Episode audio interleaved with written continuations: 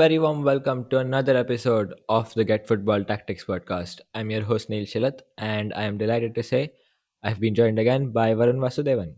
How are you, Varun? I'm good. Uh, thanks for asking.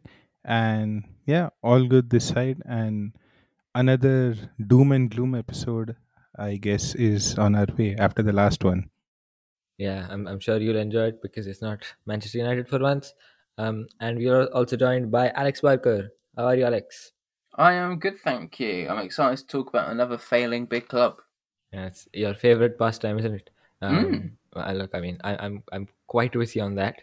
So let's dive straight into the episode. Of course, we're talking about Barcelona today. The big news that broke about a week ago as we record this was that Xavi would leave uh, at the end of the season um, after what will it? It'll be about three years in charge. Um, and obviously, the big news, or rather, the big implication for Barcelona is that they have to find a replacement. So, our main agenda today is going to be to go through a long list of uh, potential replacements um, because uh, I mean, all the names that we could come up with do have some pros and cons. So we'll uh, take a deep discussion through those. But before that, obviously, it's worth understanding where it went wrong for Xavi and what the issues are that whoever the replacement is will have to sort out. So obviously, as as is almost always the case in most uh, such such situations, part of it is down to the manager, the coach, and some tactical issues, and a part of his lack of success, let's say, is also down to some other behind the scenes issues uh, at the club. So let's begin by talking about Xavi. Um, Varun, what do you think's gone wrong for him this season tactically? Because obviously they won the league last season. Do you think the signs were there that that you know this sort of a, a drop off was coming, or or do you think he changed something this season which didn't work? Um, no, I think it's largely been similar tactics, and I think the signs were there. I mean, if uh, you remember, the the three of us did a La Liga preview at the start of the season, right? And it was preseason going on, and we we were not so crazy on Barcelona winning the league, and we even predicted that their defensive side, especially their transition defense, would let them down. So it's kind of how it's played out. Uh, a little worse than either of us imagined, I guess. But that's kind of how it's played out because if I'm looking at their stats, I actually like the look of their attack. They have the highest non-penalty XG in the league. Uh, all their attacking metrics, like passes into the final third, the creativity metrics, all of them are pretty good. They're all one, two, or max three. Um, the one glaring thing in the attack is, and this is where we get to one of the issues with the Barcelona squad right now.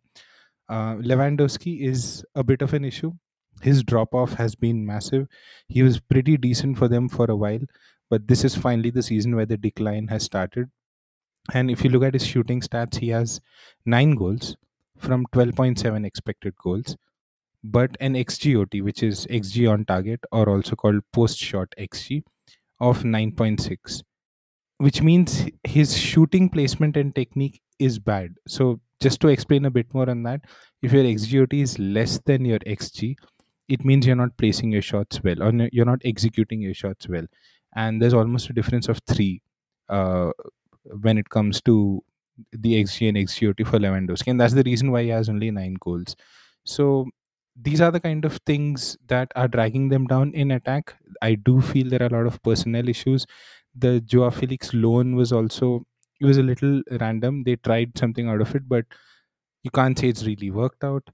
Um, they lost Ousmane Dembele and Raphinha has stepped up in terms of uh, creativity. Then they've had injuries in the front line. So a lot of the issues in attack, I don't think are tactical. I think Xavi setting up the team well, entering the final third repeatedly, creating nice chances with cutbacks and repeated patterns. But a lot of it is personnel related. So I think largely attack wise, Xavi did well, but the next manager has some issues in terms of squad. Like who's the next striker now, and do they have money to get a striker? Strikers are expensive, so those are some big questions. Defensively, though, I would go back uh, to Xavi because there are lots of issues, and we said this before too. Um, I mean, just one look at the stats, and you have some glaring issues. They um, they, they're conceding a lot of uh, big chances, um, especially on the transition. If you look at the short distance they are allowing their opponents, they are fifth closest in La Liga. So only the relegation teams and Sevilla, because it's Sevilla, the three relegation teams in Sevilla are worse than them. After that, it's Barcelona. So opponents are taking shots from very close by, and we know what this means, right? Um, the few transitions that they're conceding, there it's not many, by the way. They're allowing only they're allowing the least passes into the final third in the league. So it's not many, but the few that they're conceding are very close to goal, and opponents are getting good quality chances which immediately goes back to a uh, transition defense uh, issue.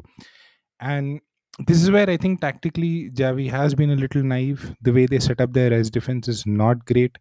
They are sometimes very open. They're sometimes very disorganized. It's you can't really call it a three-two or a three-one structure. Lots of times it's like a two-two or three players are pushed up very wide and high. They try to play super high on the halfway line, and then in possession stuff also contributes to the bad rest defense. Sometimes they're too vertical. They lose the ball early because they try a switch way too early in build up or they try a long ball after a bit of frustration in terms of build up and then they immediately concede a transition.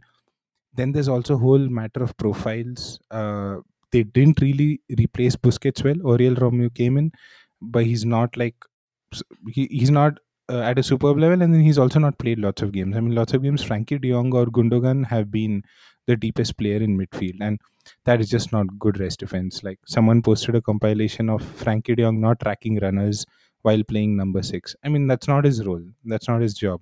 Which goes back again to profiles and personnel.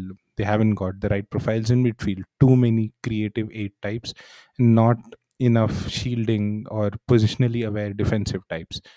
Um, Araujo has also missed a big chunk of the season, and last year he was really good in mopping up a lot of these transition defense issues or man marking the main threat in transition, and they were somehow getting by with, that. So that's also not happened this this year. So yeah, I mean, overall, I would say Xavi tactically in attack was good. Defensively, he had a bit to learn, and I think that goes back to him being a young man and just needing time but then yeah the way they build their teams the way barcelona have done a bad job of building their team the personnel that they have really hasn't helped him. And then the whole media pressure and everything that he cited it just got to him. And he probably just needed to stick to the job for a while more but it seems like that's not possible for him. Yeah, and I think that's a spot on you know analysis of uh, Xavi's issues, and I, I'd also add that his the, I think tactically though he's pretty. I mean, obviously rest defense is a big issue, but strictly from a like attacking possession play uh, point of view, I think tactically he's pretty polished.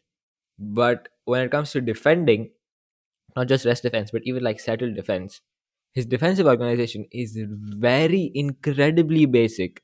I think that's something he really needs to work on because like out of possession, Barcelona like it's always just like a plug and play 4-4-1-1 4-4-2 type player oriented block and then there's I never see any like opposition based tweaks or anything. It's just you know striker is the center backs and number 10 on the defensive midfielder and then just player orientation everywhere. And I, I, if you saw the Super Copa final against Real Madrid, how they just absolutely tore through them right through the middle with their rotations. It, it really highlighted to me another big issue which Xavi has to face. So yeah, I, I, I do think also another thing. I think he's he's done a not very he's done a great job or i mean i mean la masia forces him to do a great job of you know bringing in young players but he's not managed them well at all. Like pedri gavi they've all been run to the ground. Balde now injured. Um so i think there's there's that's a that's a really important point that the next manager needs to consider is to obviously bring in these young players because they're so good. I mean even now you've you, your likes of Pau Cubarsí, Hector Fort, uh, Guiu, uh, Guiu all coming through. They're supreme talents, but obviously they need to be managed well. So I think that's a, couple of other points that um, the, the, the next manager has to keep in mind. But uh, actually, in a way, I would li- liken Xavi's level or arc to Mikel Arteta when he took over. Uh, they were both young managers who needed to learn a bit, and even Arteta initially was a lot more inclined on the possession stuff, on the building out the back, the attacking patterns, and defensively they were a little weak. That was one of the reasons they would lose a lot of games and come. They came eighth, sixth, and all. I mean, I know Xavi won the league, but that's just the difference in the team quality and the league opposition and things like that. Uh, but then Arteta got that time, and more importantly, got the squad. He got his Declan Rice and all, all his people, and now he's like one of the best out of possession managers eh, almost in in Europe, right? And it took a bit of time. It took four five years, and it took a bit of squad building and support from the board. I just think Xavi somewhere was um at that level, and he probably needed that solid three, four, five years to work on these issues, become defensively good, and also keep getting the players that make sense for his style of play. So it needed that kind of. Uh, slow rebuild and supportive rebuild for him if he was ever going to make it. It was never going to be a, you know, in one or two years, he's the treble aiming Barcelona like Guardiola was. Like Guardiola was a very, very unique case. So, uh, yeah, I, I just think Xavi hasn't got that time, that support, and just that learning curve that a young manager needs. Yep, that's fair. And the, the point you raised about squad building, I think, ties nicely into our next point, which is the fact that they can't do a lot of squad building um, because behind the scenes, uh, it's it's not a great time at Barcelona, is it, Alex? Yeah, it's not. Uh, I don't think they could do any squad building, to be honest. They just need to, as you guys are saying, it'd be great to bring through young players. I think that's their only option. Um, obviously, caveats aside, I'm not a financial expert. I just read a, a few articles on it this week. And um, basically, last season, or this season rather, La Liga slashed their salary limit from 648 million uh, to 270 million. Uh, and Barca are, are over that and I think they've. I think I read somewhere like the most highest salary bill in, in football still. Um, so what they have to do is basically make cuts before they register any new players. That's best epitomised by the fact that uh, Vitor Roque, uh, who was signed, he, he was officially signed last summer, and then his move was bought bro- bought through to this January uh, after Gavi got injured he's registered until the end of the season, and now space needs to be made within the salary limit to register him again, even though he's a Barcelona player. Even though he has already, played for the club, they need to re register him, and that is going to be tricky. Um, also, from uh, people said, like, oh, they'll just do a load of levers again. From what I've read, there's just not. Well, I don't think they can do levers anymore, actually, because the reason uh, the the changes to the salary limit were made uh, were because in November 2022, the Liga clubs voted to limit the use of lever money, essentially, you know, mortgaging future earnings, um, for current expenditure like transfers and wages to five percent of a club's annual turnover. So even if they can find more levers to pull, it's got a very limited effect of what it can do right now. And the broad point is that those at Barcelona feel that this 2024 summer will be their tightest ever, it seems, because uh, they are just in such a sticky situation. So not only does that limit basically the players you can sign, and I mean, it's quite clear this season they didn't spend really big. Bar Vitor Roque, they brought in like Cancelo on loan, João Felix on loan, for example. Uh, it also limits the manager they can actually get because I mean, Niels Niels down one manager. You can probably guess who's very highly rated, uh, very young, but he's also bloody expensive. Uh, so it's always no, very very little chance of getting him. Um, one man not on our list is Jose Mourinho, who's been linked to the job. Um, I'm almost certain if Mourinho goes to Barca, he'll have to like take ten percent of whatever he was on at Roma. Um, ten percent is just like an arbitrary figure I've picked out of my head, but you get the picture. So yeah, Barcelona in a very very sticky situation. Uh, brilliant. So with that in mind, let's dive straight into some of our replacement recommendations. Um, after our last episode, Varun made a, a, great observation discovery, which he called what did he call it? Third choice Neel, third pick Neel. What was that? Um, third but, choice Neel. Yeah, third choice Neel. Basically, the, the moral of the story was um, don't let me have the third choice because it'll be bad. So this time, they've kindly given me the first choice, and I am going uh, with all considerations, including what Alex mentioned, uh, with Michel, who of course is having an absolutely brilliant time right now uh, at Girona. We covered them about a month ago, I would say. Um, they're still right at the top. They're just a point of uh, La Liga leaders Real Madrid right now.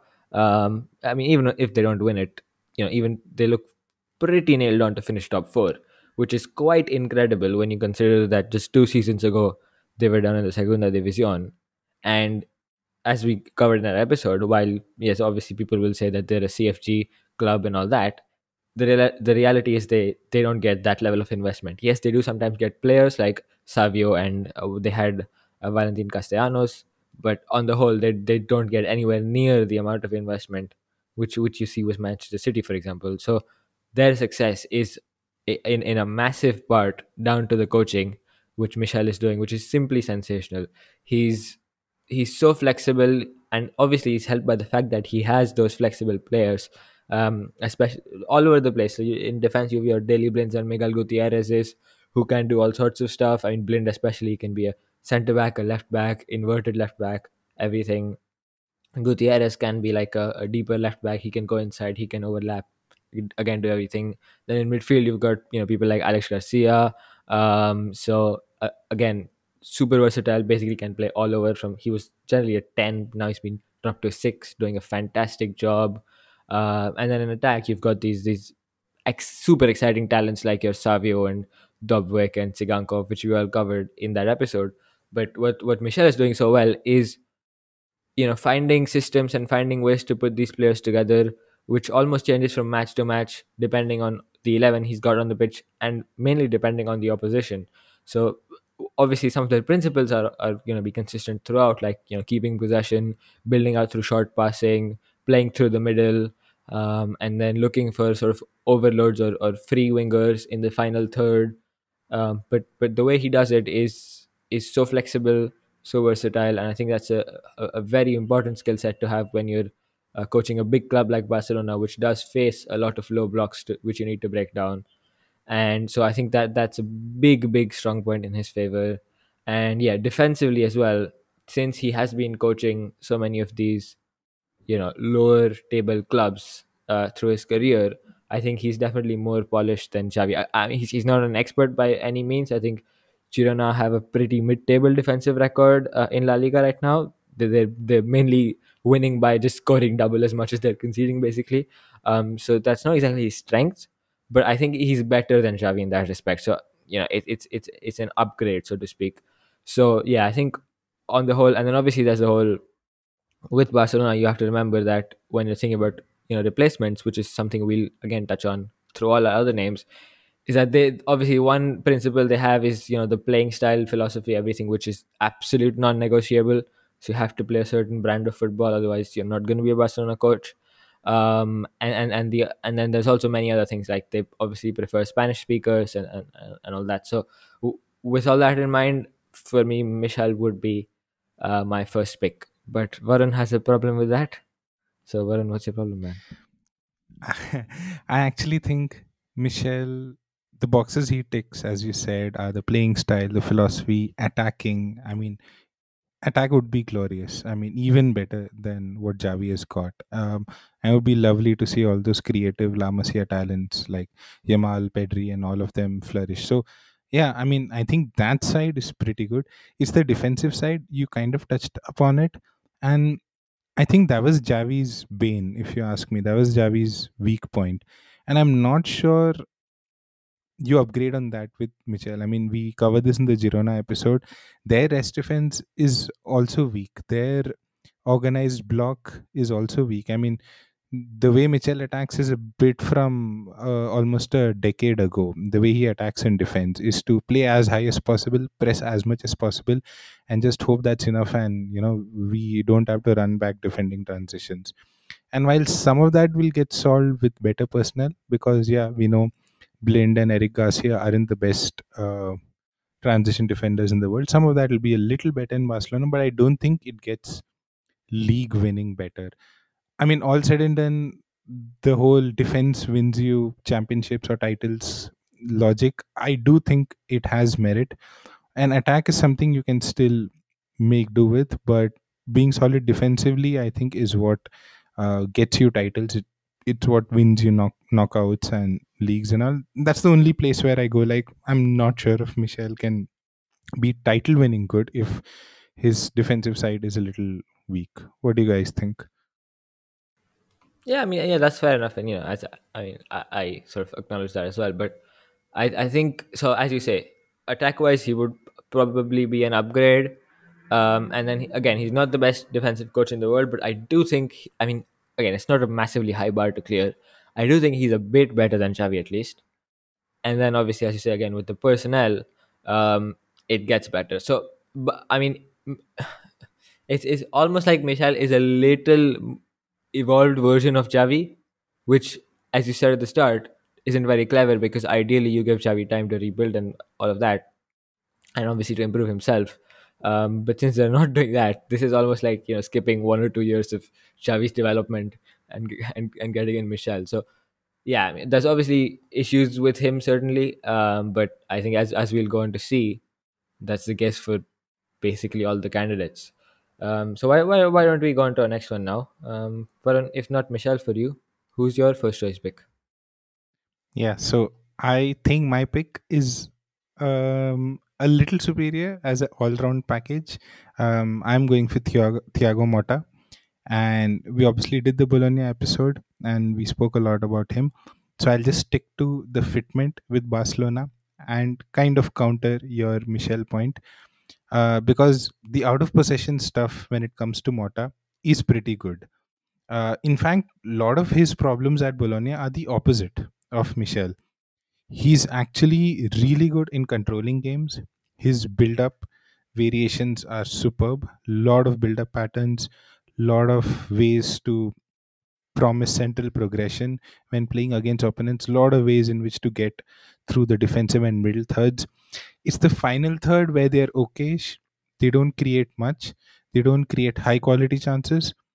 They don't really invest in those, you know, uh, really good cutbacks or really good through balls that put you one one on one or let you have straight angle shots at goal. So yeah, they do miss a few high quality shots, but defensively they're pretty good. They aren't one of those super high press gung ho. We'll figure out rest defense. It's okay. Let's just press high. They they aren't that type. They almost press in a zonal way, and you can almost call them mid block in some ways. They don't really go crazy high and they're re- they're very very uh, good on the rest defense part. Motta has v- uh, very good principles when it comes to rest defense. They are rarely caught out in transition, and they have a mix of man marking and zonal marking, and they execute it really well. Like defensively, they're one of the best teams in Serie A.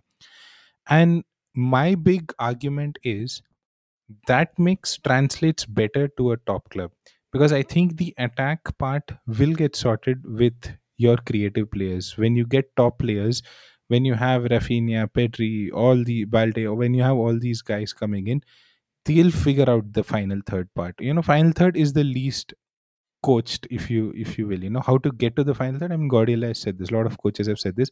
How to get to the final third and the structure to protect you when you lose the ball is guaranteed by the coaching. That final one or two passes comes from the creativity of the players their natural instincts. And i think with that logic he'll have enough at barcelona to cover his final third problem and create good chances and with his coaching he'll have enough to cover the rest defense issues, the control issues, you know, all the issues Xavi had when it comes to suddenly going vertical or playing long. Uh, Motta's patterns avoid that. They avoid bad ball losses. They promise good central progression through the thirds. So, yeah, I just think fitment wise, he solves a lot of issues that the squad has. And the one or two things he doesn't have, the squad will solve for him. So that's why I think if you add both, it it be it, it is the best option for me right now. just one thing to attach to this because I was watching Bologna last night.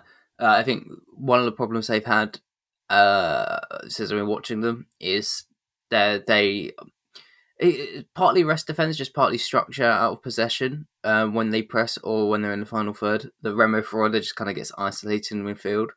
And yesterday against oh goodness me, I've forgotten the team. Uh, Sassuolo. That was it.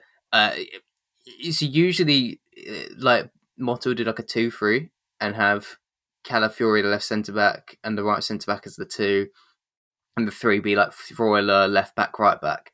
He is a really cool yesterday where it was Calafiori stepping into the midfield line and the left back rotating back into the centre backs, and it was really effective. Like Calafiori is basically a DM and just like mopping up everything, pressing really aggressively, and it made Freuler just it, it protected Freuler so much more and just helped Bologna don, dominate territory. So that that's just a, another thing I thought of throw in, which is another development of Motta. Maybe puts him right for this job. Yeah, I mean, the, the, the more I think about it, it does make sense. And I was just looking back at his career. So he spent about almost a decade in Spain, uh, most of it at Barcelona, about a year at Atletico Madrid. So, I mean, obviously, he has history with Barcelona. One would imagine he's picked up Spanish. Uh, he has unfinished business. That's, that's the quote. and he has unfinished business. So, yeah, I mean, it, it. I mean, yeah, if they do get him, uh, I think yeah, it it could be a good move for all involved. So that's a good shot. Fair enough. Right. Um, let's move on to Alex's pick now. He's got an interesting one. Um, who who who, who are you going for, Alex?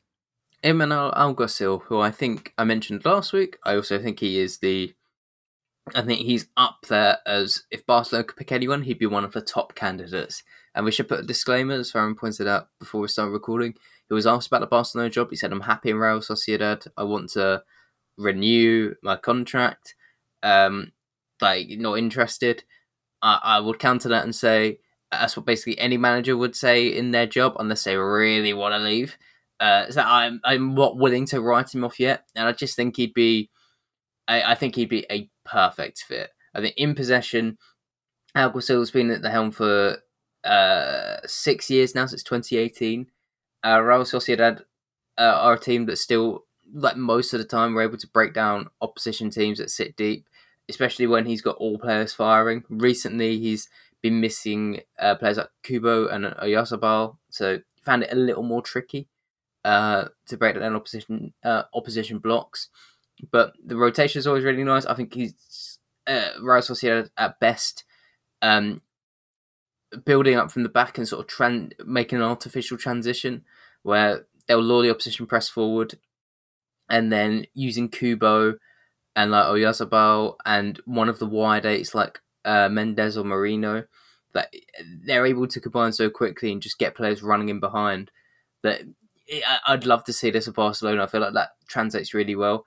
Uh, but as you said, I think in possession it's always it pass. I I personally believe in possession tactics at Barcelona it's always just going to be defined as do you have a game breaker? Because every team's going to sit deep against you. Do you have someone who could break games? If not, more most of the time you're going to get like you're going to miss out on 10 points a season compared to if you had a Messi, for example, right? So I think that's always going to be somewhat player driven. I think out of possession, Alguacil will be perfect. For Real Sociedad, one most coordinated teams in the league in terms of pressing. Alcaz, oh, Real Sociedad have been that for at least like two, three years as well. I'd say. Uh, he, he, he's moved with the game. I think he's evolved with the game. Um, and I think they're they like just looking at my notes. I think they're generally very secure, like transitioning from the press and getting back into their block as well. Uh, I also think that they sometimes will mix up depending on the opposition. Um, I think it was against Villarreal where they went a, a bit more man oriented, and that was quite cool. Uh, so yeah, I think out possession that'd be great. And also, I think I just want to bring up his track record for improving players because again, I'm pitching Alguacil as the guy to come in with little backing, as I said, little financial room, and immediately get things going. Like Kubo, eh, Kubo's rebuilt his career under uh, Imanol Alguacil. Zubimendi was brought through under him from the youth teams and has turned into, I'd say, one of Europe's best defensive midfielders. Uh, Brais Méndez arrived from Celta Vigo and has like turned into one of the league's best midfielders, as is Mikel Merino. Um, I didn't do the background check on him, but I believe he arrived under Alguacil, or at least around the time, and he's definitely improved the last couple of years. Like I think uh, Alguacil, he comes in and he'll platform players like Pedri, Gavi, Yamal, and Raphinha, uh, because his attack kind of suits wide wingers. He'll platform these guys, and uh, it will see big improvements. And I think maybe with Alguacil, I think it'd be a floor raiser uh, and a partial ceiling raiser. Yeah, I mean, I just wanted to say I really like this shout. I mean, if our uh, previous ones, Michel was a little more attack heavy and Motta was a little more defense heavy and has to figure out attack. Alguacil sounds like the guy who's figured out both. I mean, I love both sides of the game. They have such good in possession control and variations. They have so many good out of possession options, both in pressing and in defensive organization. He just feels like he has the right mix. And just to add to Alex's point, all of their metrics are top three in La Liga. Like it's just Madrid or Barcelona um, who are first or second, or Max and Atletico here and there. All of their metrics are in the top three, and they're doing all this while having guess where they rank in terms of wage bill in La Liga. I'm guess ninth. Eighth. Okay, both of you are good at this. Ninth. Uh, yeah. Hey! Play. Alex wins by a hair. So yeah, I mean they're doing all this with a low wage bill. Their wage bill is eight sixty two um, euros per week, by the way, and Barcelona is five k. So it's like almost whatever five six times. Like, it's like crazy. Um, but yeah, I mean, um, I think it's a really good pick. That's uh, good one, Alex.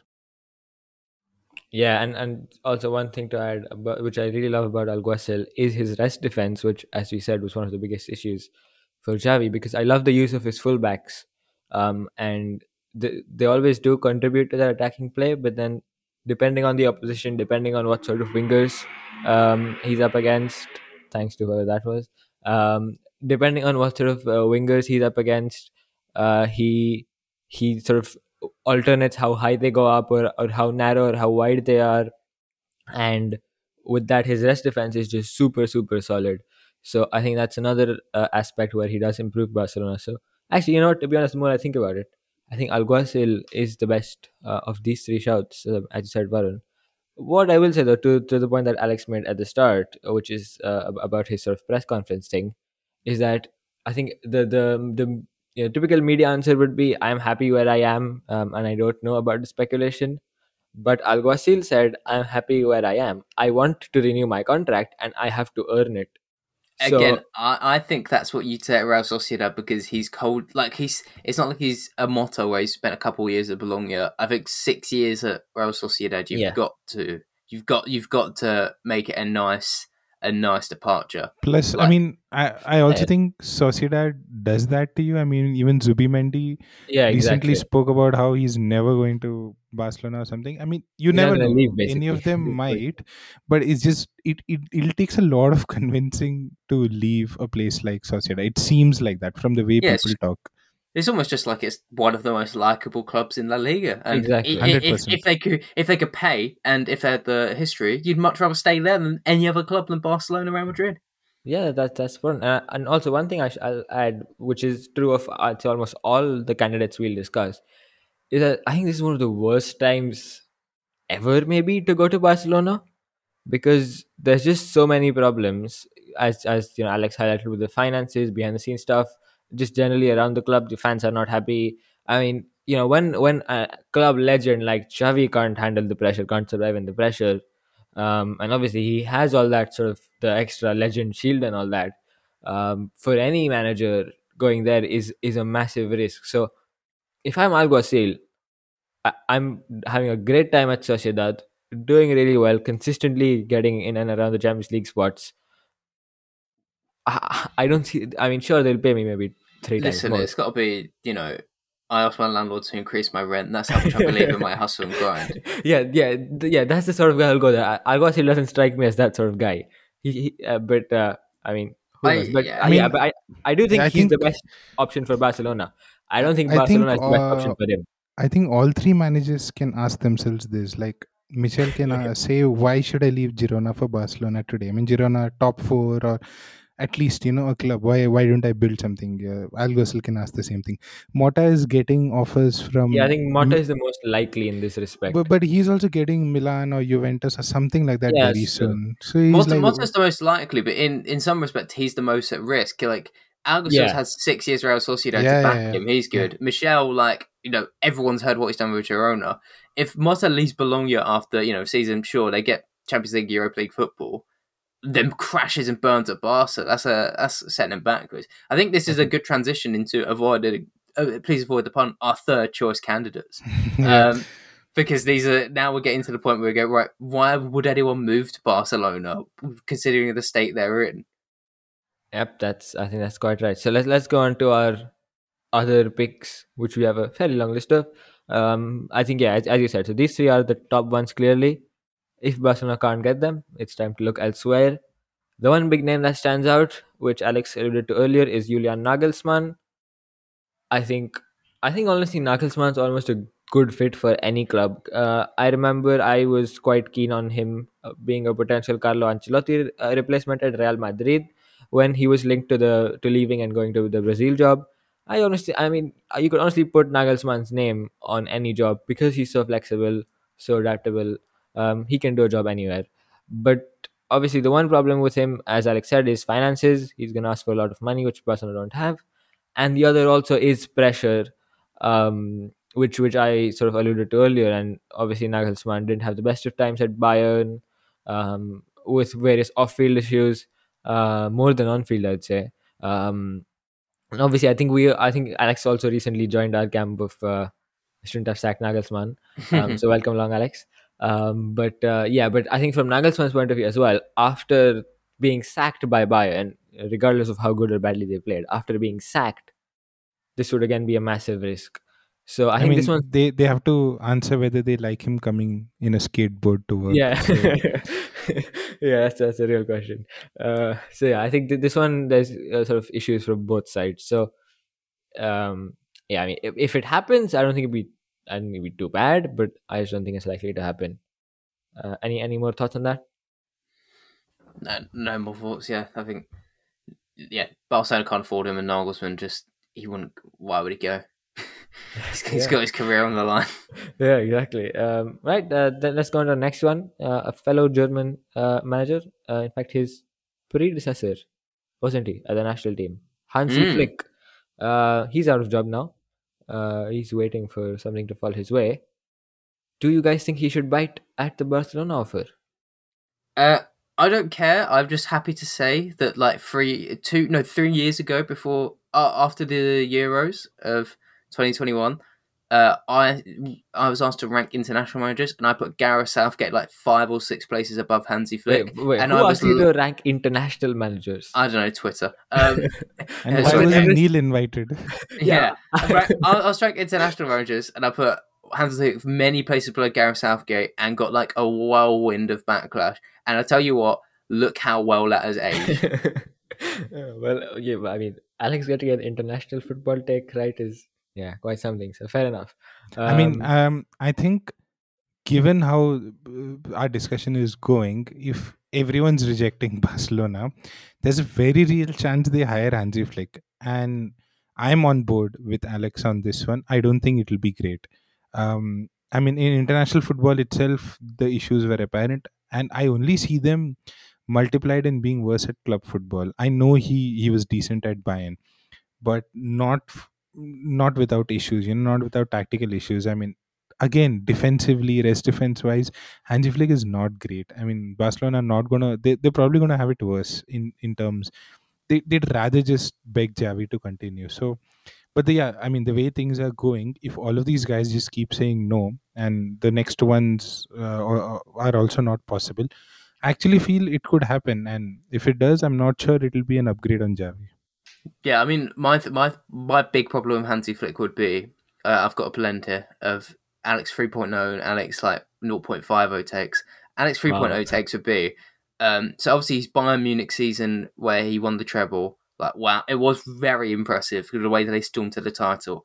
I think they would have stuttered had there not been a three month break for lockdown during COVID nineteen, and therefore his players uh, wouldn't have had the break they had because we saw in the season after where he kept demanding this just in constant pressure, basically, like intense pressing from his players.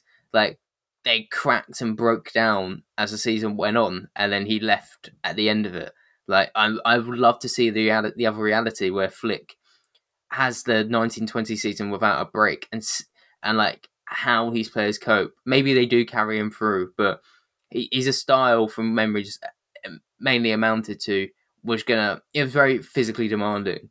I love Um, how Alex is just debating away at treble. He's like, ah, not a Yeah. big- Well, I mean, like I say, it's, it's really, really impressive, but I'm not sure how much it relied on tactics versus like, but one Bayern being the best team in the league anyway, but also too like, like getting them to press harder than anybody else and the correct environment to do that. My Alex 0.50 take is that he's the German Roberto Di Matteo, and that he had one great season, and ne- and ever since he's never really lived up to that. Thank God for evolution. that. oh, wow. All right. Um, okay. Uh, yeah. Let's let's say Hansi Flick is a case closed. Then I think that that sums it up. Um, between Alex 3.0 and Alex 0.5, uh, we've quite some arguments there. All right, um, Alex, whichever version we're getting for this one, um, you've uh, put Mikel Arteta out there. Uh, we think it's unlikely for a couple of reasons, which we'll outline later. But first, make your case. Yeah, I also think it's unlikely, but less so than you guys. I think I think we all agree Arteta, looking at what he's done at Arsenal, um, he'd be a great candidate for Barcelona. Former player, uh, speaks Spanish as well. Like, you know, perfect fit. Plays a similar style of football, but just more like he's taking on more modern principles, like a Pep Guardiola light, I guess. Like he'd be the top class manager for Barcelona are looking for, and you can imagine it probably wouldn't be Pep Guardiola wages, for example. Uh, yeah, I think it's it's a clear fit, and it's always if he went there, I'd be excited to see what he would do with this Barcelona team. But obviously, there are reasons why he wouldn't want to go there, which you two are about to get into. Uh, all right. f- uh, uh, First of all, on the point of wages, because I think this is actually very relevant as well. Do you know what his current salary is? No, but I'm imagining it's not Pep Guardiola's wages. Yeah, it's not Pep Guardiola's, but in, uh, these are reports from 2022, which is when he got his last contract extension, I think. Uh, 8.3 million pounds a year. Um, really, so that's not. I mean, that's a lot. that's not Uh, exactly cheap. But Wait, when was that from? 2022 or three? Surely 2023. Like Two, two. 2022 is when he just missed finishing fifth. Uh, fourth, sorry. Like Yeah, there's there's a couple articles from 22, a couple from 23. So, but anyway, that, would make that's him a really right high paid manager. uh, basically, right? Um, but I think Wow. yeah, so that's obviously one drawback for Barcelona. Um, then there's the whole issue of just general, like like from his point of view, as you said, just why would you leave? Because like as Varun said at the start, what Arteta's done uh, done at Arsenal is basically what Xavi would have wanted to, to do at Barcelona, um, and vice versa. But now that Arteta has done it at Arsenal, and he's like, you know, very close to re- reaching the peak, or is at least close enough to the peak, the challenging for the title on back-to-back seasons. Why on earth would you leave that? Like all your hard work when you took them from eighth to the you know title challenging level. Why would you leave that for what is a, a crashing ship, basically?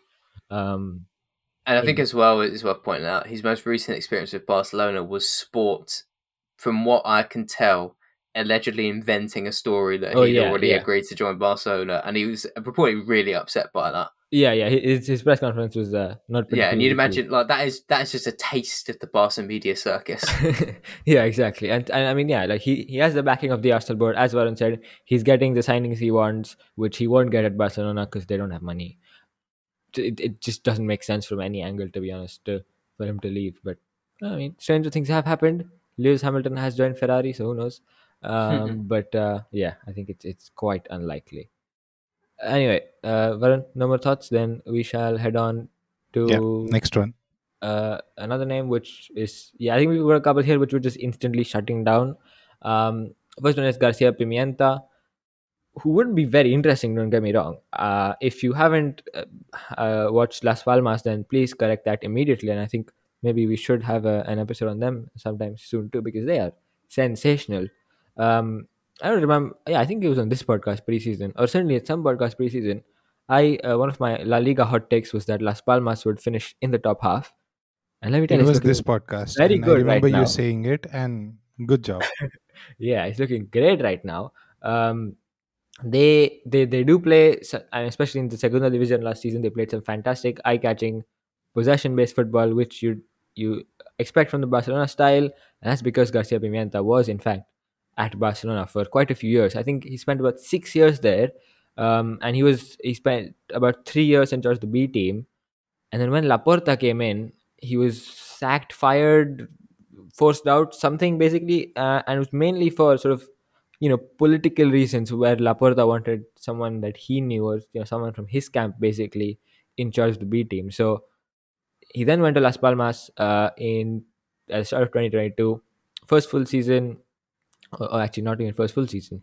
Uh, yeah, sorry, first full season got them promoted, um, and then now he's doing fantastically in La Liga again, I said great possession uh, football, an insane high line, but you know, good, good, good defensive play as well. And again, with the profiles Barcelona have at the back, like Araujo especially, I think it'll be even better. Um, uh, in, like in terms of execution for them. So tactically, I think it's a very, very good fit.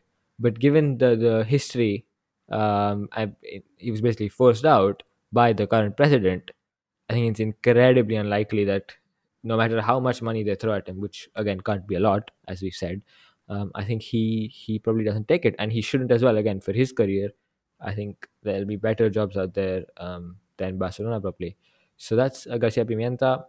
Another name uh, being linked is Roberto De Zerbi. Um, we spoke about him uh, in our previous Liverpool, similar Liverpool episode as well, um, and about why he uh, isn't exactly ready for a big, big job yet. But Varun, why don't you just uh, jog our memories about that? Yeah, I mean, similar issues, especially.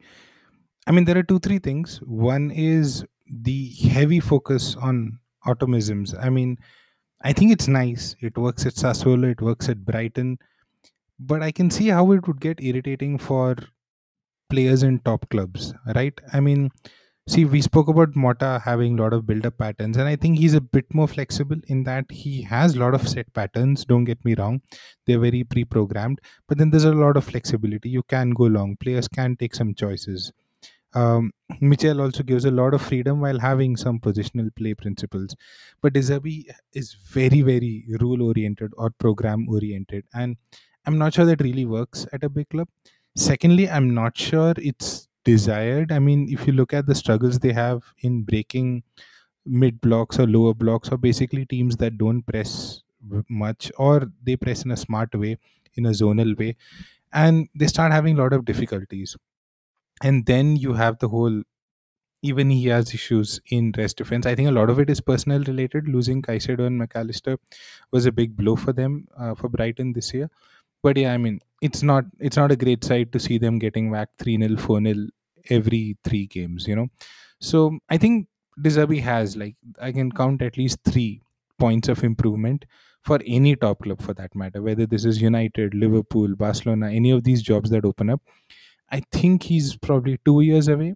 Needs to work on these things.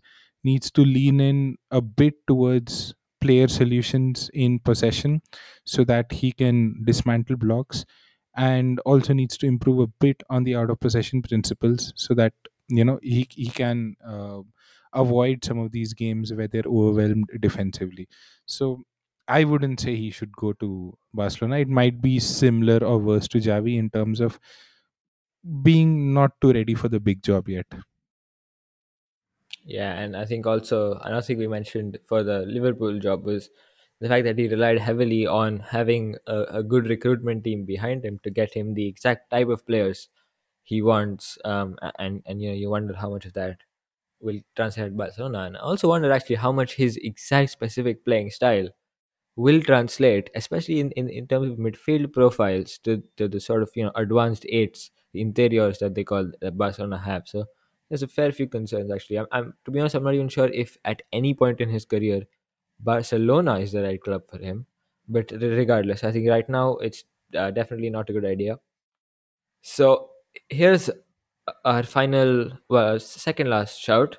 This one uh, came about when uh, before the podcast, the guys asked me to bring out the third choice Neel and and, and think of a, a third choice option. Uh, and actually, the, for once, it was not actually too bad. Um, it's someone who knows the club uh, because he's actually been there in the past.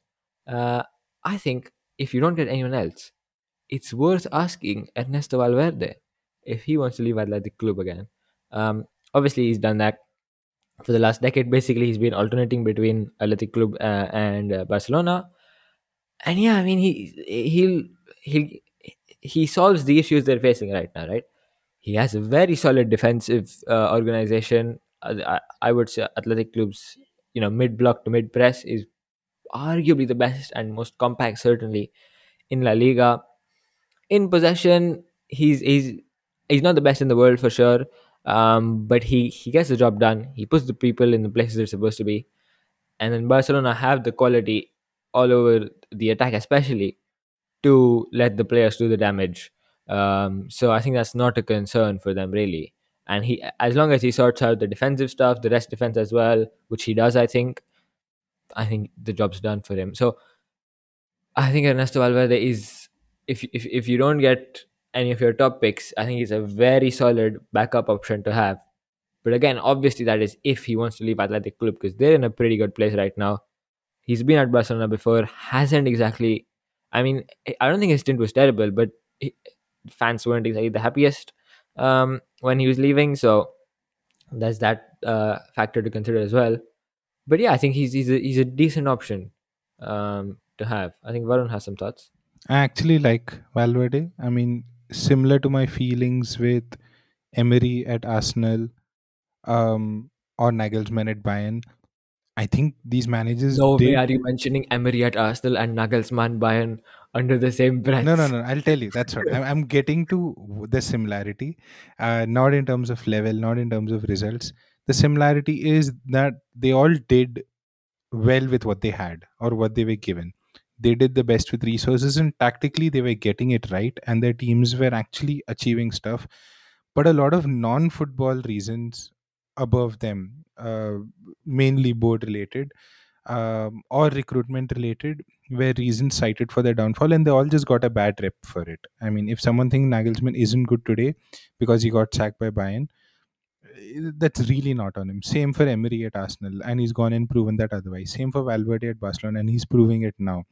So yeah, I think these guys have all been hard done. I think Valverde is also hard done. I think he's a very good manager. Barcelona would be lucky to have him again.